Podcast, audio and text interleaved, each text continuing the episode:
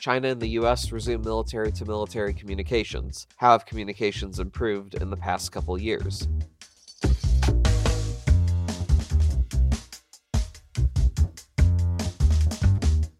Produced by Defense News and Military Times, this is the Early Bird Brief. Each morning, we bring you the defense and national security news of the day. This is going to dominate that conversation. This isn't something that he's going to be able to avoid when he comes up and testifies before Congress, if if he makes it that far.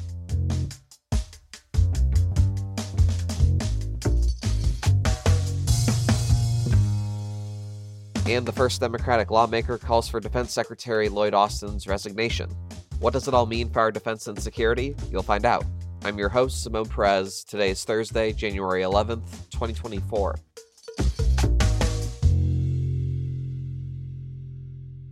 First up, U.S. and Chinese military leaders have been meeting in Washington this week. It is the first time this particular meeting has happened since 2021. Pentagon reporter Noah Robertson is here to bring us more details. So, Noah, first, the US and China, two of the biggest military powers, superpowers in the world, had their respective military officials meet.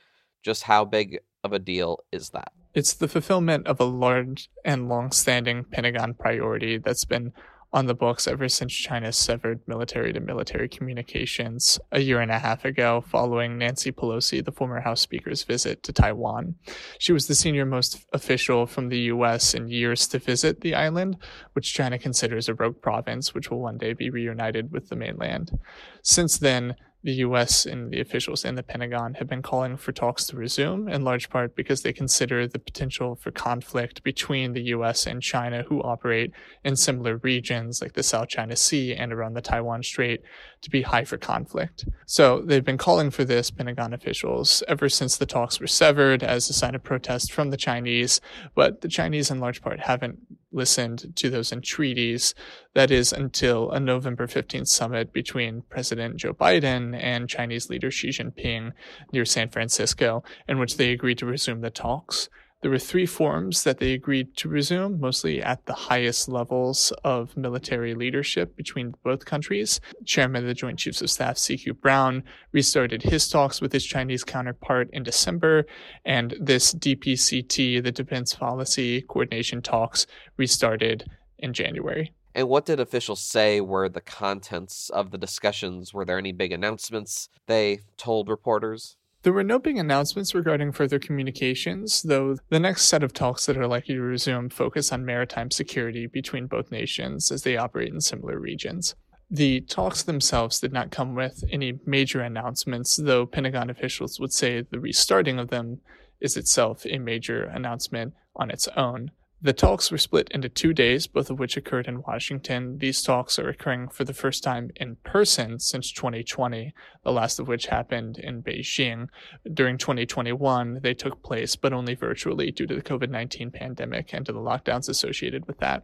The first quarter of that was dedicated to scheduling the rest of the year in terms of the calendar of communications that would take place between the two of them. And then the following three quarters were focused on policy, things like behavior from North Korea, Chinese behavior toward Philippine vessels in the South China Sea, the war in Ukraine, and also U.S. policy toward Taiwan.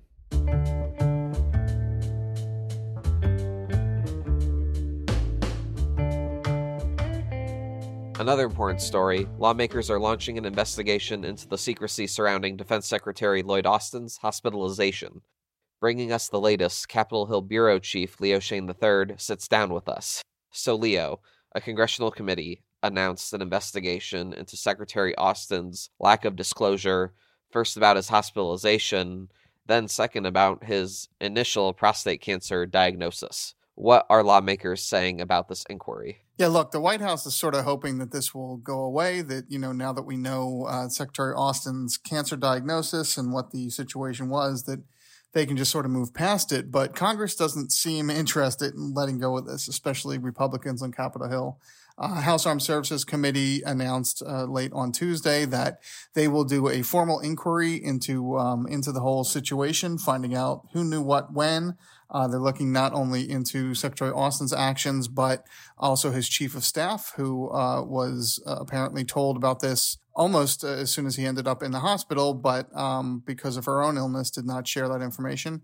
Uh, they've asked the deputy secretary uh, Kathleen Hicks for for information on when she knew things and and when she disclosed things. Um, the Republicans over in the Senate Armed Services Committee have also asked for additional information.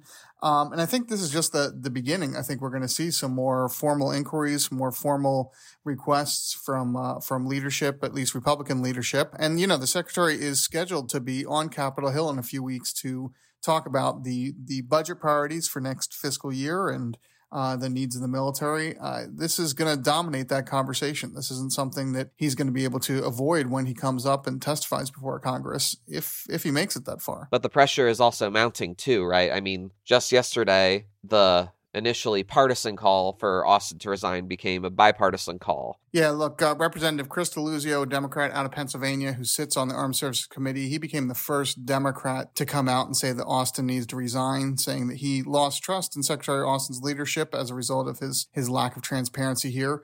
Uh, we've seen articles of impeachment filed by uh, Representative Matt Rosendale of Montana, Republican, uh, this isn't the first time that Republicans in the House have tried to impeach uh, Secretary Austin. There was a similar effort last August uh, over his handling of the Afghanistan withdrawal. So, you know, some of that can be written off as just political theater here. Um, but we are starting to hear some some significant names. Uh, Elise Stefanik uh, in the House leadership, House Republican leadership, she came out on Wednesday and said, "Look, he's got to go, and anybody who helped cover this up has got to go too." So, you know, this is this is going to be a drumbeat here, and in an election election year where uh, where Republicans and Democrats are looking for any edge they can in the presidential election. This is something the White House is, is going to have to contend with, and the Pentagon's going to have to contend with uh, for months um, as as uh, folks really call into question just why Secretary Austin decided to, to keep this information secret as long as he did. Also on your radar for today, U.S. Navy assets in the Red Sea fought off another Houthi attack in the Red Sea late Tuesday. U.S. Central Command called it one of the most complex Houthi attacks since the start of the Israel Hamas war. Yemen's Houthi rebels fired a barrage of drones and missiles targeting ships. CENTCOM said FA 18 Super Hornets from the aircraft carrier Dwight D. Eisenhower, as well as the destroyers Gravely, Mason, and Laboon, downed 18 drones, two cruise missiles, and an anti ship missile. The British warship HMS Diamond also helped defend against the attack. There were no injuries or damage reported. The Houthis did not formally acknowledge launching the attacks. Here's why it matters. The Houthis say their attacks are meant to end Israel's offensive in the Gaza Strip. The attacks have targeted ships in the Red Sea, which links the East and Asia to Europe via the Suez Canal and the Bab al Mandeb Strait. Nearly 10% of all oil traded at sea passes through it. An estimated $1 trillion in goods pass through the strait annually. A U.S. led coalition of nations has patrolled the Red Sea to prevent and defend against attacks. In one incident, American troops sank Houthi vessels and killed 10 rebel fighters. But there's also Yemen's internal politics to consider. The Houthis, an Iranian backed militia, have held Yemen's capital since 2014. There's a tentative ceasefire between the Iranian backed Houthis and a Saudi led coalition fighting on behalf of Yemen's exiled government. Actions by Houthis in the Red Sea increase concerns that a conflict at sea or a reprisal strike from the West could restart fighting on the ground in Yemen. And now here's some other stories that we're hearing chirps about. The Government Accountability Office will review the safety history of the U.S. military's Osprey fleet. The review follows a crash that killed Special Operations airmen off the coast of Japan in November.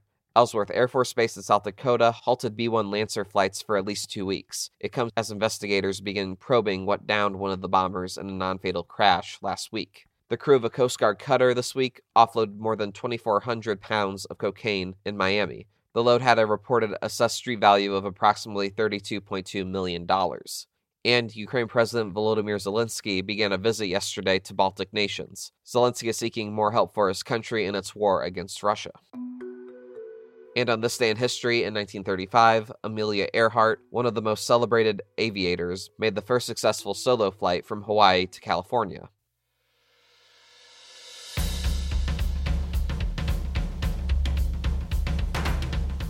That's it for us this morning. To get more top stories and breaking news, go to defensenews.com slash EBB to subscribe to the Early Bird Brief newsletter. Please give us a like, rating, or a comment wherever you get your podcasts, and be sure to follow us on social media at defense underscore news and at military times.